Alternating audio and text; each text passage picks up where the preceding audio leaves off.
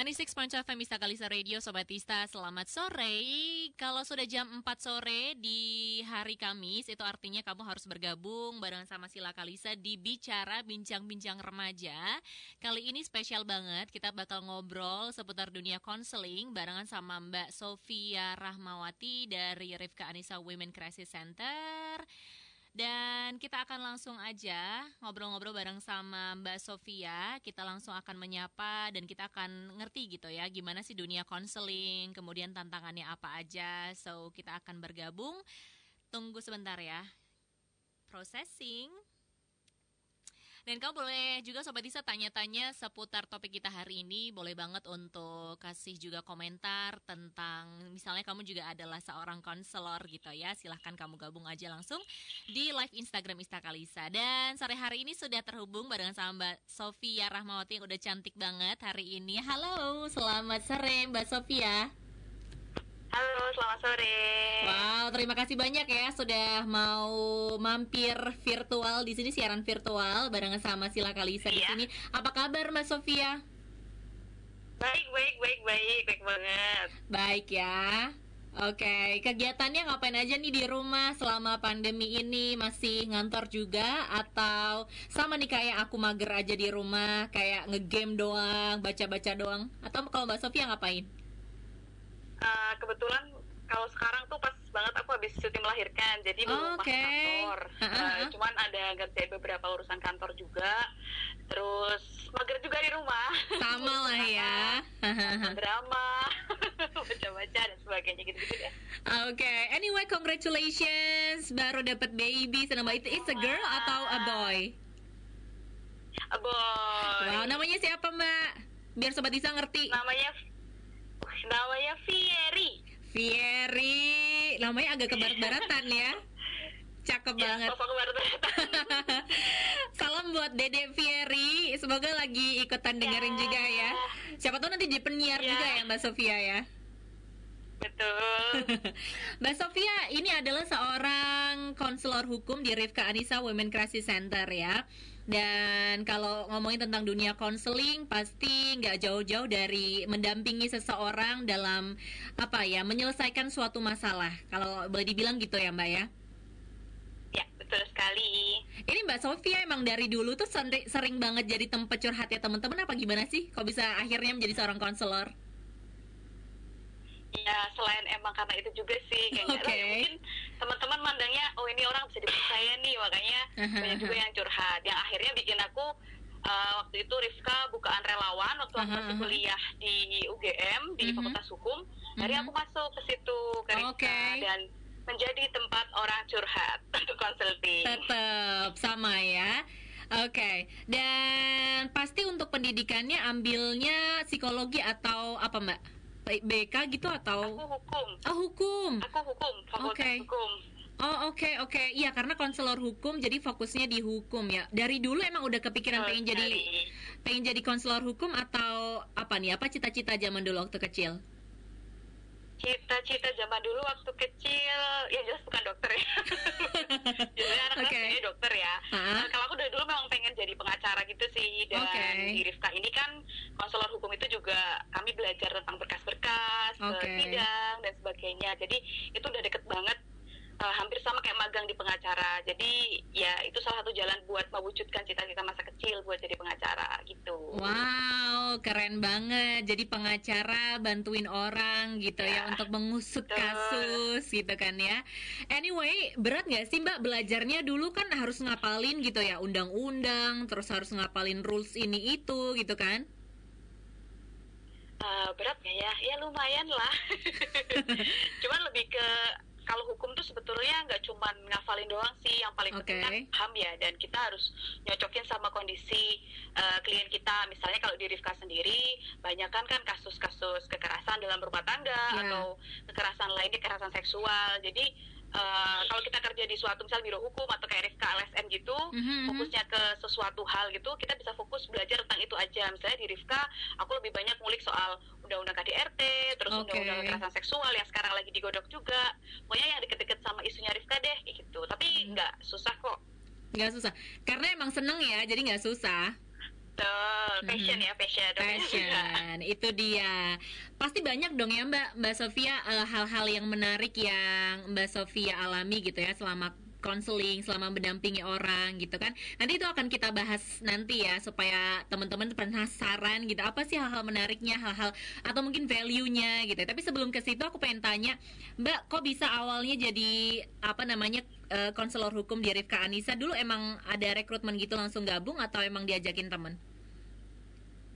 Uh, waktu itu uh, aku masih semester 7 Oke. uh, 2015 Oke. Itu 2015 terus diajakin sama teman Aha. buat gabung ke Rifka Anissa. Awalnya Oke. sih nggak nggak tahu ya Rifka Anissa itu apa gitu-gitu terus searching searching lihat-lihat terus kok bagus gitu. Apalagi konsernya ke perempuan dan anak Betul. kekerasan yang kayaknya tahun-tahun 2015 tuh belum begitu booming banget gitu. Ya Kan ya. baru baru sekarang nih makin gencar banget kan sekarang Mhm. gitu. Akhirnya gabung deh waktu kuliah. Akhirnya lanjut sampai sekarang. Ketagihan sampai sekarang ya.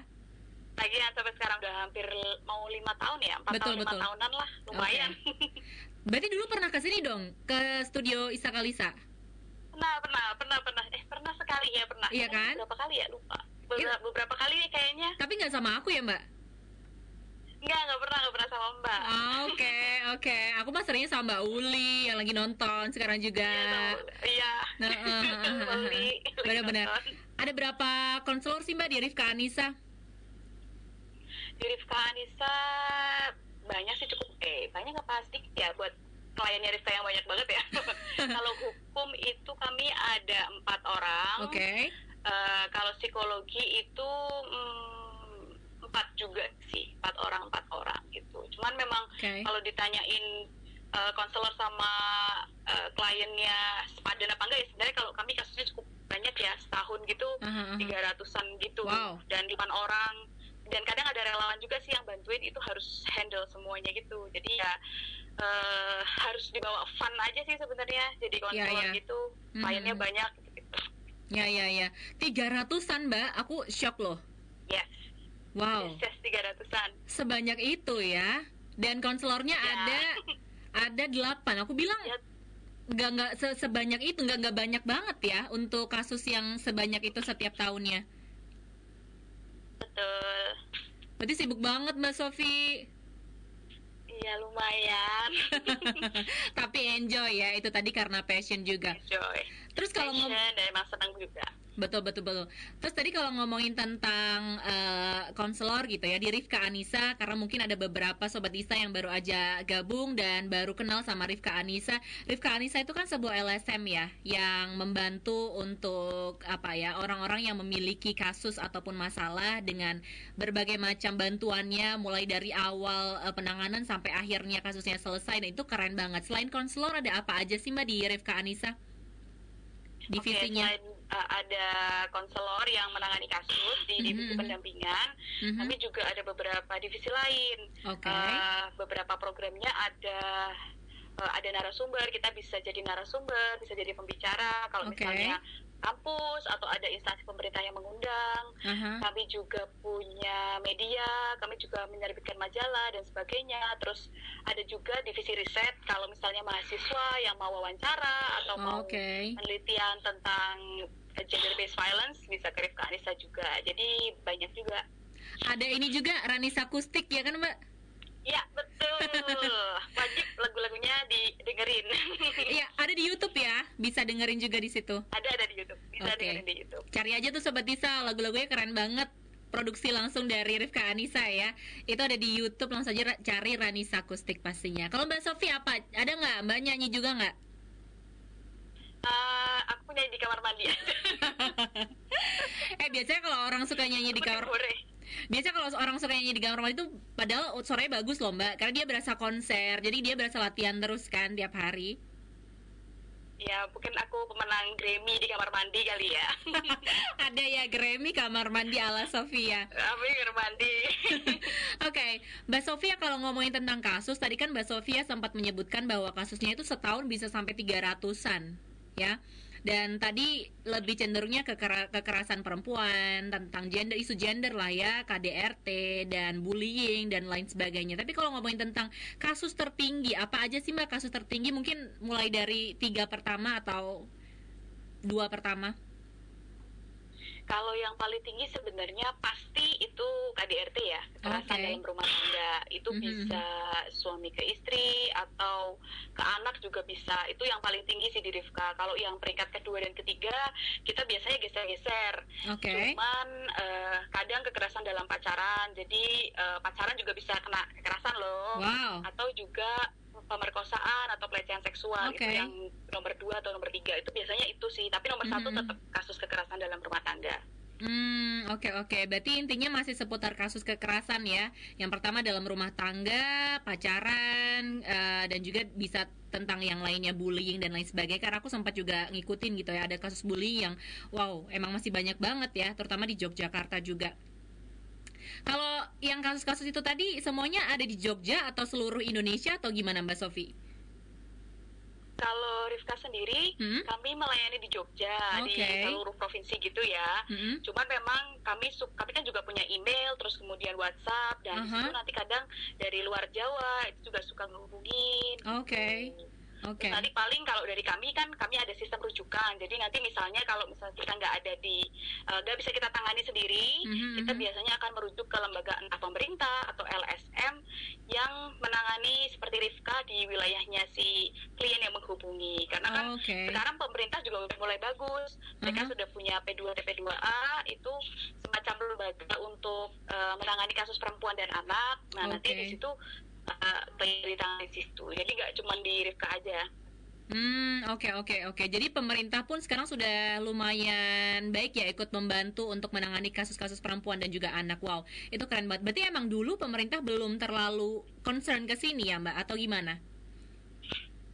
Uh, mungkin udah udah concern ya karena eh, P2 TP2A kalau di Jogja itu kalau nggak salah udah dari tahun 2005 atau 2006 pokoknya sudah sebenarnya sudah ada cuman mungkin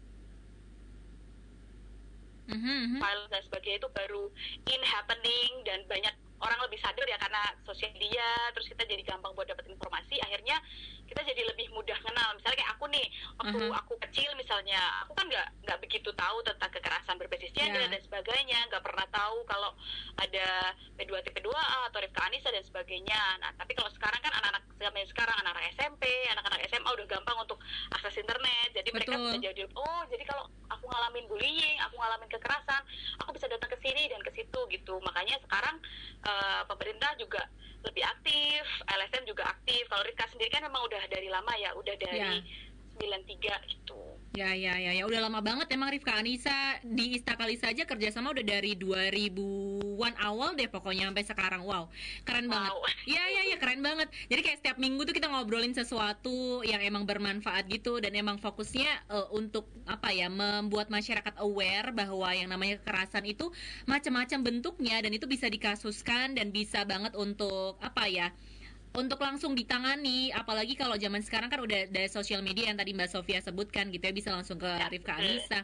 Anyway kalau uh, proses untuk penanganan kasusnya itu gimana sih Mbak? Dari misalnya nih misalnya uh, ada aku aku dapat kasus amit-amit ya kekerasan ataupun kasus apa gitu nanti langsung ke Rifka Anissa menghubungi siapa gitu atau datang ke sana apa gimana sih Mbak? Prosesnya dari awal uh, sampai akhir. Oh gitu. Kalau kami sebenarnya ada beberapa media ya tadi aku udah bilang ya. Jadi uh -huh, bisa datang langsung ke Rifka atau bisa lewat email atau bisa lewat WhatsApp. Okay. Kalau kalau kalau misalnya soalnya ada nih beberapa klien yang mereka nggak langsung datang karena ya takut ya, ya, ya, ya. malu wajar sih kita maklumin banget gitu malu gitu jadi ya, mereka ya. kadang suka kirim email lah nanti kalau okay. kirim email biasanya kalau deket kalau di Jogja dan memungkinkan dia buat ke kantor biasanya sebelum pandemi ya makanya ya, sebelum ya, ya. pandemi ini biasanya kami minta untuk ke kantor karena apa lebih enak kita ngobrolnya Betul. terus ya. kita bisa lebih apa ya lebih enak untuk ngasih solusi lebih konkret gitu ya. nah biasanya mereka datang ke kantor Rifka uh, kalau klien yang baru biasanya nggak perlu janjian sih datang aja sesuai jam kantor nanti diterima di resepsionis depan okay. nanti diarahkan untuk ketemu konselor mau butuh yang mana konselor psikologi atau konselor hukum okay. tapi nanti biasanya kami uh, ini sih saling melengkapi gitu. Kalau Mhm. misalnya kliennya butuh hukum nih, butuh Mhm. hukum, kami nggak semata-mata eh, hukum aja yang menangani, karena biasanya ada efek-efek psikologis, ada dampak psikologis Oh, dari iya, iya, korban betul. gitu loh. Jadi kalau misalnya cuma hukum doang, nanti dia nggak selesai. Jadi oh masalah hukumnya udah selesai, tapi eh, masalah psikologisnya belum. Iya, iya, iya, Atau iya. misalnya dia psikologis aja, eh, tapi dia butuh hukum ya kita akan bantu. Jadi biasanya kita balance aja gitu butuhnya apa. Nanti kita kasih yang pertama dulu yang paling urgent, baru Iya. kita bantu finishing semua. Karena tujuan dari eh, Rifka sendiri kita pengennya klien tuh habis itu berdaya. Berdaya itu dia bisa jadi lebih mandiri, jadi lebih Iya. berani, jadi nggak Mhm. nggak terus kemudian berputar-putar kembali ke siklus kekerasan lagi. Kalau di Iya, Rifka iya. sih kayak gitu. Hmm, oke oke oke.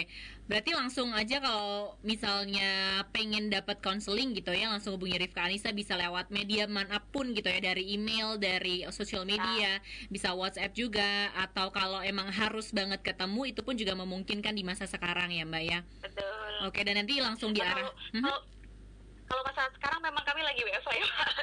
Oke. Belakangan aja tapi kalau yang sebelum WFH itu bisa Boleh. langsung ke kantor. Oke oke oke. Nanti ketika sudah ketemu sama apa namanya FO-nya, istilahnya receptionnya, nanti langsung bisa diarahkan ke konselornya langsung gitu ya. Ya betul Oke oke oke oke. Dan kalau ngomongin tentang kasus tadi kan lebih banyak kita ngomongin tentang kekerasan, isu gender dan lain sebagainya. Ada nggak kalau misalnya sobat Isa yang lagi dengerin dan pengen juga curhat tentang masalah lain, misalnya tentang karir ataupun mungkin tentang eh, misalnya masalah keluarga, intinya tentang perkembangan diri itu boleh nggak sih kayak masalah itu nggak gede-gede amat, tapi aku butuh orang untuk cerita, itu bisa nggak mbak? Eh, kalau Rifka sendiri memang kami fokusnya buat kekerasan tapi Oke. biasanya eh, kalau misalnya kita ada masalah tertentu bisa jadi sebenarnya ada tuh kekerasannya tapi kita kurang sadar kita kurang paham jadi Oke. kalau misalnya kami sering kok nerima curhat-curhat gitu tapi kalau memang dirasa eh, apa ya kita punya eh, lembaga lain yang bisa lebih menangani yang lebih tepat daripada Rifka Aha. biasanya kita akan arahkan ke lembaga tersebut misalnya Oh, nih oke. eh, ada nih mahasiswa yang lagi galau nggak lulus lulus skripsinya gitu-gitu terus nanti dia ceritakan ke kami ya kami Aha. terima nggak apa-apa cerita dulu lah nanti kalau memang ternyata kami eh, solusi yang kami kasih itu eh, belum maksimal biasanya kami akan kasih rujukan ke lembaga lain Oke. karena kan eh, kasusnya Rifka tadi kan cukup banyak jadi Betul, takutnya betul. malah kalau eh, malah tidak terurusi dan kan jadi nggak nyaman juga kalau cerita gitu Betul betul betul betul betul. Jadi boleh lah kalau cerita, cuman ya emang diprioritaskan untuk yang kasus-kasus yang agak berat ya gitu ya Mbak Sofia ya. Oke oke. Kalau ngomongin tadi kan banyak banget gitu kasusnya. Itu kayak misalnya sehari ataupun seminggu deh ada berapa kasus sih Mbak? Kalau setahun kan tadi 300-an ya. Mm. Heeh. Kalau seminggu kalau gitu. seminggu ya kalau kami sih biasanya satu hari itu bisa ada tergantung sih bisa kadang sehari ada dua Oke. sampai tiga atau maksimal empat klien baru Oke. pernah sih empat klien baru semua tapi ada juga hari-hari di mana kayak gak ada klien baru datang jadi cuman Oke. eh, ramai pada datang tapi klien-klien lama yang udah janjian sama konselornya tapi ya itu sehari palingnya ada satu atau dua kasus baru selalu datang ke Rifka Berarti intinya selalu ada kasus setiap harinya ya Mbak ya. hampir setiap harinya selalu ada kasus Hmm, oke oke oke oke. Berarti emang kekerasan eh, dalam rumah tangga dan dalam pacaran, dalam hubungan apa pun itu masih ada ternyata ya, Mbak ya. iya dan itu banyak sekali apalagi eh, pas pandemi kayak gini eh, WHO sendiri kan udah klaim juga kalau memang KDRT makin meningkat nih selama pandemi Wow. COVID ini Ya ya ya ya ya ya ya. Ya, karena emang mungkin keadaan mental seseorang nggak stabil ya Mbak ya, jadi emosi meningkat, Ya. apa-apa jadi masalah. Bahkan kalau aku dengar gitu ya di China banyak banget perceraian karena emang ya Mm-mm. ya emang bener-bener kasusnya itu nggak cuma menyerang eh, fisik ya, tapi juga mental seseorang. Wow. Iya, mental, ekonomi dan sebagainya yang akhirnya bikin ya ada aja keributan dan ya kayak di Cina kan lebih banyak banyak perceraian juga terjadi Betul. kan. gitu. Tapi semoga di Indonesia enggak ya. Amin. Rukun. Semoga gitu, karena kan emang orang Indonesia mah baik-baik lah ya. I mean Baik-baik. mereka mereka tingkat kesadarannya sudah lumayan tinggi ya untuk itu karena emang hukumnya itu berat banget ya. Apa namanya ketika udah seseorang melakukan itu bisa dibilang pidana ya mbak ya? Iya, betul Iya. sekali. pidana kekerasan rumah tangga ataupun dalam pacaran itu kayak hukumannya emang udah berat ya Mbak. Hukumannya apa aja sih Mbak kalau dari eh, segi hukum secara Mbak Sofia yang paling ngerti gitu ya? Apa aja hukumannya? Misal setahun di penjara atau apa? Bisa dijelaskan? Ibu Sofia?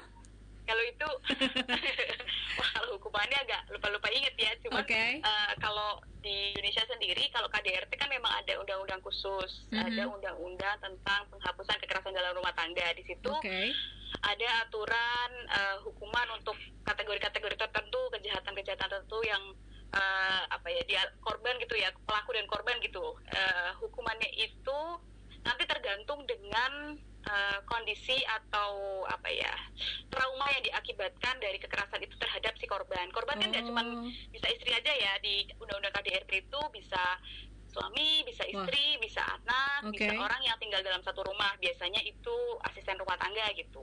Oke. Kalau hukumannya sendiri eh, bermacam-macam sih. Kalau di Rifka pernah ada yang empat bulan, Oke. ada yang dua tahun, ada Mhm. yang lima tahun, dan ada bahkan yang dan itu tuh tergantung dari ininya sih eh, tingkatnya tadi yang aku bilang. Nah kalau untuk selain KDRT itu ada diatur di KUHP. Cuman KUHP ini kan juga masih dalam proses revisi. Iya, iya. Uh, kita sih berharap undang-undang uh, kekerasan seksual cepat disahkan ya biar hukumannya makin mantap gitu loh.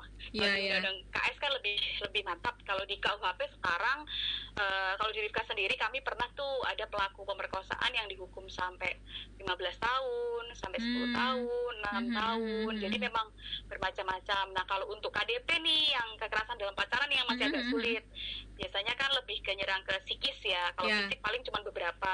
Nah, kalau itu memang kita memang masih ada gap di situ yang nggak bisa dijerat hukum kalau untuk. Oke. Tapi kalau kalau misalnya kekerasan dalam pacaran fisik itu bisa tuh kena penganiayaan. Penganiayaan juga hukumnya hukumannya segitu-segitu setahun, dua Oke. tahun dan sebagainya kayak gitu. Oke oke oke. Berarti ih, jangan sampai lah ya kamu melakukan apa sobat Ista kekerasan. Hukumannya lama banget, 4 bulan, ada yang sampai 15 tahun. Itu ngeri banget. Lumayan itu ya. Banget. Berarti itu kan pasti ada proses panjangnya ya Mbak ketika seseorang melapor itu Hmm. harus ada buktinya dan buktinya itu kan ada misalnya emang ditampar tapi nggak ada bekasnya. Itu gimana dong kalau kasus-kasus kayak gitu, Mbak? Oke, kalau bukti memang eh, paling utama ya, karena kan kalau hukum itu kita memang melihat eh, ada buktinya. Kalau kalau misalnya kekerasan fisik berarti harus ada visum. Ya, itu dia. Visum itu uh, pemeriksa, uh, harus pemeriksaan kesehatan, terus nanti ketika polisi ngambil itu namanya visum. Uh, Hmm. Kemudian nanti harus ada saksi-saksi. Nah, kalau Hmm. memang uh, pas ditampar tapi nggak ada bekas, ya itu memang masih jadi tantangan kita sih. Hmm. Uh, kalau misalnya buktinya nggak ada, terus gimana gitu. itu. Paling aha. kalau dari kami misalnya eh, misalnya dia ada foto tapi dia lupa periksa nah nanti biasanya kita akan coba cari celah-celah lain karena polisi juga sekarang udah mau gitu untuk kita apa ya kita ajak untuk ayo kita cari bukti yuk gitu Oh, bareng-bareng oke.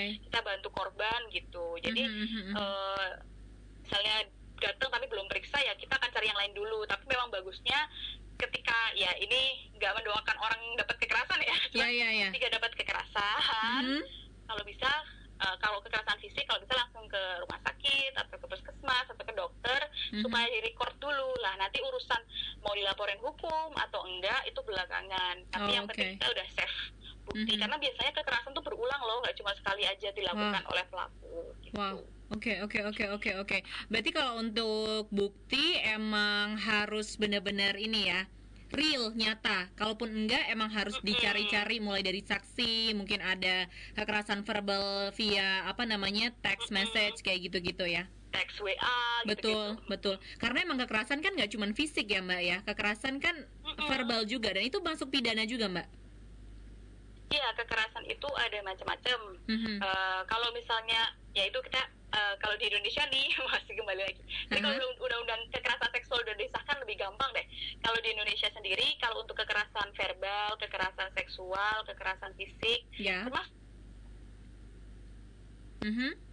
Tangga, misalnya dari suami, istri, terus eh, anak dan sebagainya itu memang udah diatur. Mhm, Jadi mhm. kalau misalnya nggak dinafkahin atau Oke. kemudian sering dimarah-marahin tanpa apa ya dimarah-marahin sampai kita bikin tertekan sampai depresi sampai nanti kalau dites sama psikiater sama psikolog tuh bener-bener ini mengalami trauma hebat itu bisa dilaporkan ke polisi tapi Oh, kalau misalnya eh, pacaran gitu itu memang masih agak sulit sih kalau misalnya Hmm. kekerasan Ya. verbal ya karena belum ada undang-undang yang mengayomi kecuali misalnya kayak kalau di ITE gitu misalnya dipermalukan di sosial media gitu kan mungkin ada ada lagi tapi bukan khusus mencangkup kekerasan kalau kekerasan yang khusus itu memang sudah baru diaturnya itu di undang-undang KDRT jadi yang rumah Oke. tangga kalau yang non rumah tangga memang masih agak sulit makanya Hmm. ayo DPR segera sahkan undang kekerasan seksual Ayo DPR, segera disahkan ya UU-nya untuk yang KS sama yang kekerasan dalam pacaran ya Mbak ya?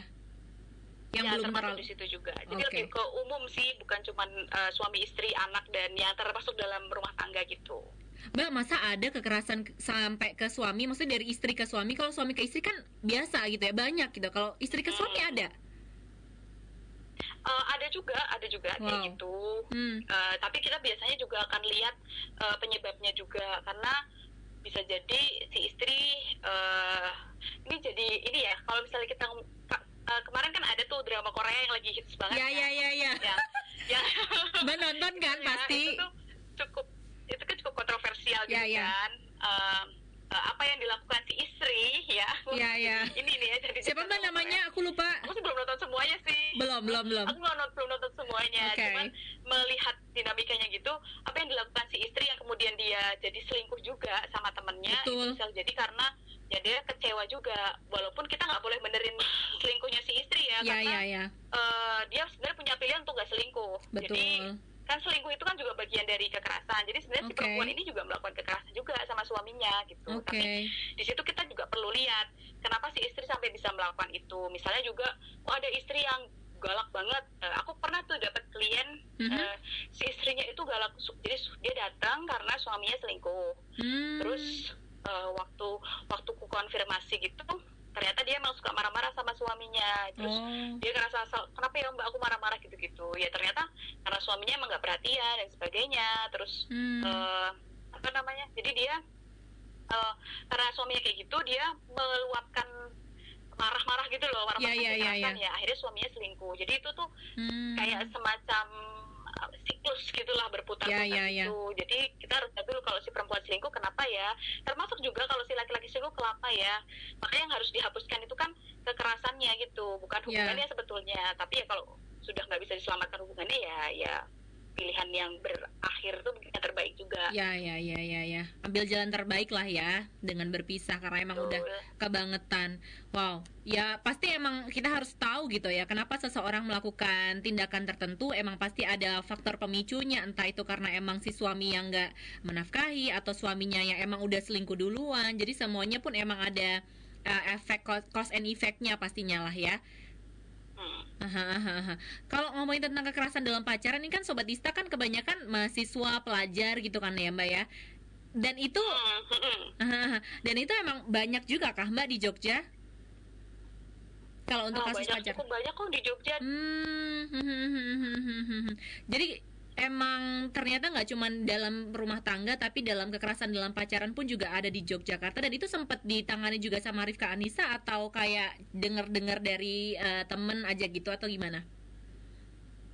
kalau KDP itu cukup banyak ya Mhm. eh, di Rifka kita menanganinya dan bermacam-macam sih memang kebanyakan sih mengalami kekerasan eh, psikis ya Oke. Eh, atau banyak juga sebenarnya kekerasan seksual loh di Hmm. KDP itu Mhm, mhm, mhm. kekerasan fisik juga lumayan sebenarnya banyak sih kekerasannya di KDP itu cukup banyak di Jogja ini Iya, cukup iya. banyak apalagi kan memang di Jogja tuh isinya mahasiswa dan sebagainya gitu Ya, ya, dan ya, kalau ya. kami ya kami menanganinya kalau KDP ya paling mudah ya putus ya mengakhiri hubungan gitu kalau memang sudah nggak bisa dilanjutkan mendingan diakhiri aja karena memang kadang nih kadang nih kalau aku melihat anak-anak eh, zaman sekarang atau klien-klien KDP yang datang ke Rifka mereka tuh berpikir bahwa oh kalau misalnya aku tetap bertahan nih sama pacarku yang abusive ini nanti lama-lama dia akan berubah dia akan kembali baik dia nggak akan keras lagi dan sebagainya Mhm, mhm. kalau aku biasanya akan bilang bahwa eh, hidup dia itu bukan tanggung jawab kamu dan perubahan dia harusnya karena dia sendiri karena Betul. percuma kalau misalnya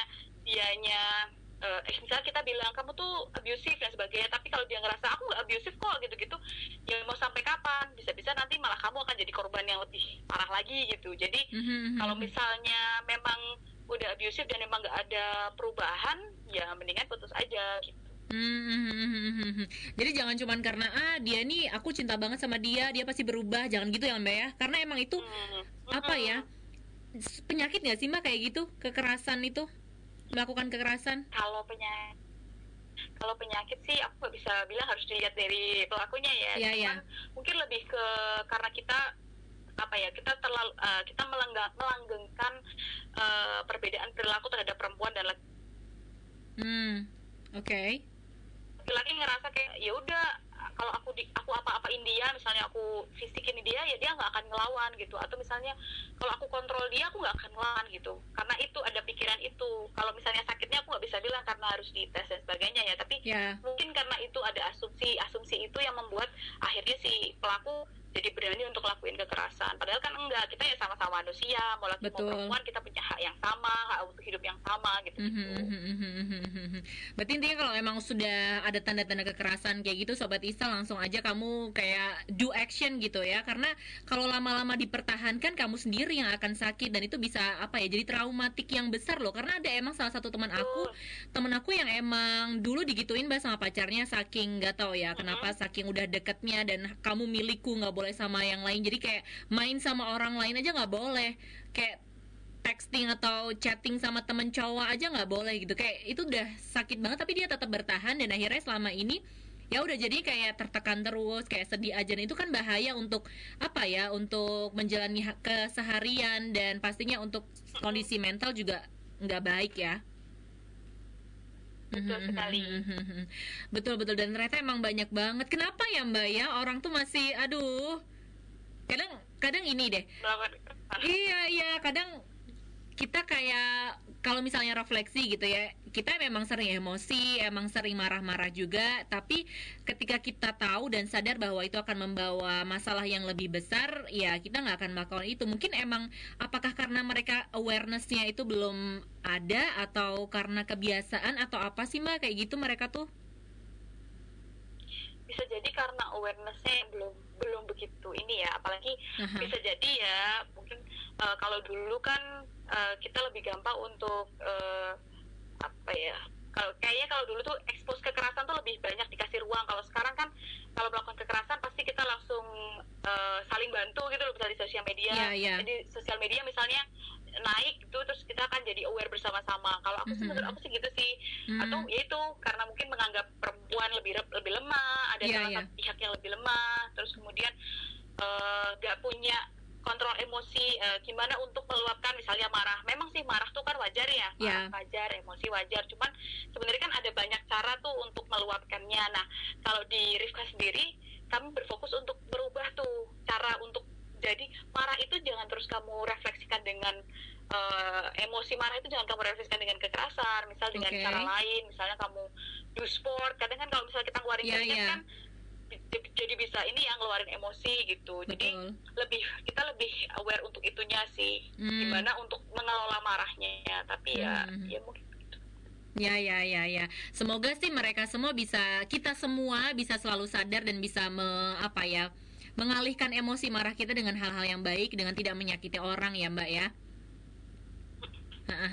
Mbak kalau cerita tentang pengalaman-pengalaman yang seru selama konseling, boleh dong di-share ke Sobat Isa sore hari ini. Apa pengalaman yang paling seru banget ketika Mbak mem- menjadi pendamping seseorang untuk apa menangani kasusnya itu apa aja tuh? Eh, banyak sih sebenarnya ya. Cuman yang paling eh, ada beberapa kali momen yang menurutku cukup menegangkan ya. Oke. kalau eh, aku- ini dulu deh kalau yang bagus itu adalah momen di mana klien itu udah berhasil hidup mandiri itu Wow. itu itu momen yang paling mengesankan jadi Ya. ketika dia datang kembali ke Rifka atau ngubungin Rifka, dia cerita bahwa Mbak terima kasih, sekarang saya sudah lebih baik, saya sudah usaha sendiri dan sebagainya, anak saya udah bagus dan sebagainya itu momen yang paling menyenangkan gitu. Iya. Cuman ketika ketika konseling itu pernah nih aku sekali eh, waktu itu uh, mau ketemu istrinya Mhm. milih kita datang ke tempat tinggalnya itu kita datang ke tempat tinggalnya gitu di suatu tempat di Jogja gitu Mhm. kita udah janjian sama istrinya istrinya bilang kalau suaminya nggak ada di rumah akhirnya aku dulu datang tuh sama temanku terus kami udah janjian tiba-tiba suaminya pulang Wow. tiba-tiba suaminya pulang tapi untung kami belum masuk tuh ke rumahnya jadi masih di sekitar situ Tuh, akhirnya sama ibunya mbak jangan masuk dulu mbak. Nanti malah jadi apa-apa gitu. Karena kan memang apa ya kalau kalau ada klien yang lagi konsultasi kan kita harus hati-hati juga ya. Takutnya kalau eh, nanti malahan malah ke kita sendiri juga kena. Iya, atau iya. bahkan lebih parah kalau kita mungkin kalau misalnya kita ketemu sama pelaku pelaku mungkin akan takut ya. Misalnya kalau misalnya wah nanti kalau aku mukul sama mbaknya konselor ini nanti mbaknya bisa memperkarakan. Nah kalau misalnya kita udah pulang istrinya bisa diapa-apain juga Betul, kan jadi betul, betul. itu pengalamanku yang aku ingat cukup menegangkan tuh itu waktu mau konseling suaminya tiba-tiba Suaminya datang dong. Batal konseling karena nggak mau nanti kalau ibunya kenapa kenapa Iya, iya, iya, iya, iya. Jadi kayak kayak umpet-umpetan gitu ya, Mbak ya akhirnya ya. iya benar kayak umpet aduh itu kayak umpet-umpetan itu agak menakutkan sih waktu itu Ya, ya, ya, ya. Dan deg-degan banget juga lah pastinya ya. Dan pasti yang paling berharga ketika kliennya bisa akhirnya bangkit dari mungkin penderitaannya, kesedihannya, masalahnya, dan bisa menjadi pribadi yang lebih mandiri dan yang paling penting bisa menjadi seseorang yang lebih happy lagi. Itu yang paling mengesankan ya, Mbak ya. betul Betul sekali. Wah, kita sudah hampir 40 menit nih Mbak ngobrol nggak kerasa ya. ya Iya loh. mm-mm. Dan sebelum kita closing, Cepet iya cepet banget kayak pengen nanti nanti aja dua jam kali ya. Karena ngomongin tentang apa ya suatu profesi kan karena aku emang kerjanya di bidang yang lain jadi kayak pengen tahu lebih banyak gitu sobat Isa juga pengen tahu lebih banyak pastinya dan mungkin nanti kalau mau ngubungin sama Mbak Sofia pengen cerita-cerita sharing-sharing bisa langsung ke Mbak Sofia aja di Rifka Anissa ya Mbak ya betul Betul. Mbak Sofia, sebelum kita closingan, apa sih yang pengen Mbak Sofia sampaikan terkait mungkin kasus-kasus yang emang masih banyak banget sekarang terjadi, terutama kekerasan dalam rumah tangga. Apa yang pengen Mbak Sofia sampaikan sebagai seorang konselor hukum nih? Wish apa ya mau disampaikan ya ya pokoknya selama masa pandemi sama masa covid 19 ini kita tahu memang eh, nggak mudah ya menjalani semuanya banyak pekerjaan yang apa ya tidak bisa dikerjakan maksimal Yes. banyak orang-orang yang kehilangan pekerjaannya terus kemudian jadi banyak di rumah yang biasanya kita bisa keluar-keluar bisa Ya. menghilangkan refresh penat sebentar terus akhirnya harus terkurung bersama di rumah bersama gitu Mhm. Uh, lebih banyak berpikir positif dan kembali lagi kalau misalnya ada permasalahan mendingan dibicarakan dengan kepala dingin ya. jangan menggunakan kekerasan karena itu Mhm. hanya akan menambah masalah baru Betul. tidak akan menyelesaikan permasalahan jadi mendingan bareng-bareng di rumah fokus uh, saling kerjasama buat pekerjaan rumah atau Betul. Berpikir lebih baik lebih lebih kreatif lagi untuk bisa dapat uang misalnya kalau misalnya buat uh, teman-teman yang harus kehilangan pekerjaan di masa pandemi kayak gini jadi tetap semangat menjalani work from home Ya. semoga covid 19-nya cepat hilang Amin. Amin amin amin amin. Tapi katanya pemerintah emang sudah ada aturan baru untuk new normal ya, Mbak ya? Iya ya kita berharap semoga keputusan pemerintah ini yang terbaik dan Amin. kita mendingan kooperatif aja sih kalau Betul. keluar harus jaga jarak Betul. pakai masker tetap eh, sering cuci tangan dan sebagainya tetap jaga kesehatan lah kita Ya. bertanggung jawab atas diri kita sendiri tapi kita juga Yes. harus menghormati kesehatan orang lain di sekitar kita gitu. Luar biasa. Uh, keren banget Mbak Sofia. Jadi ini aja Mbak bintang tamu Mama. setiap setiap hari tentang konseling gitu. Keren banget. Wah nanti aku cocok mulu Nanti Mbak lebih tenar daripada Rifka Anissa ya. Mbak, anyway, sebelum ah, terakhir kali ya, terakhir. Mbak kan sebagai seorang konselor hukum ya, sudah lima tahun. Mungkin satu kalimat deh, atau beberapa kata gitu tentang menjadi seorang konselor itu apa dan bagaimana mungkin. Menjadi konselor itu, jadi menjadi konselor itu adalah sesuatu yang luar biasa Mhm. karena karena kita bisa apa ya kita bisa ikut membantu betul, seseorang ya, yang mengalami permasalahan untuk menyelesaikannya dan yes. bantuan sekecil apa pun bahkan termasuk hanya mendengarkan aja Wah itu bisa udah sangat membantu bagus. melegakan korban jadi kita nggak perlu harus eh, bantuin apa-apa tapi cukup dengerin dia aja sebenarnya sebenarnya Betul. korban-korban itu pun butuh untuk didengarkan. Betul, karena mereka betul, sebenarnya tahu kok solusinya. Cuman butuh Betul. didengarkan butuh dipercaya. Yes, jangan di uh, apa ya jangan nggak percayalah sama cerita mereka kayak gitu. Kalau jadi konselor sih menurutku itu sih. Ya ya ya. Berarti intinya ketika kita bisa membantu dari hal yang paling kecil pun seperti mendengarkan aja itu udah membuat orang bahagia ya mbak ya Betul. Berarti intinya setiap orang itu bisa jadi konselor meskipun tidak dengan gelar ya Mbak Sofia ya. Ya ya ya ya luar biasa. Betul. Wah terima kasih banyak ya Mbak Sofia sudah sharing-sharing tentang dunia konseling.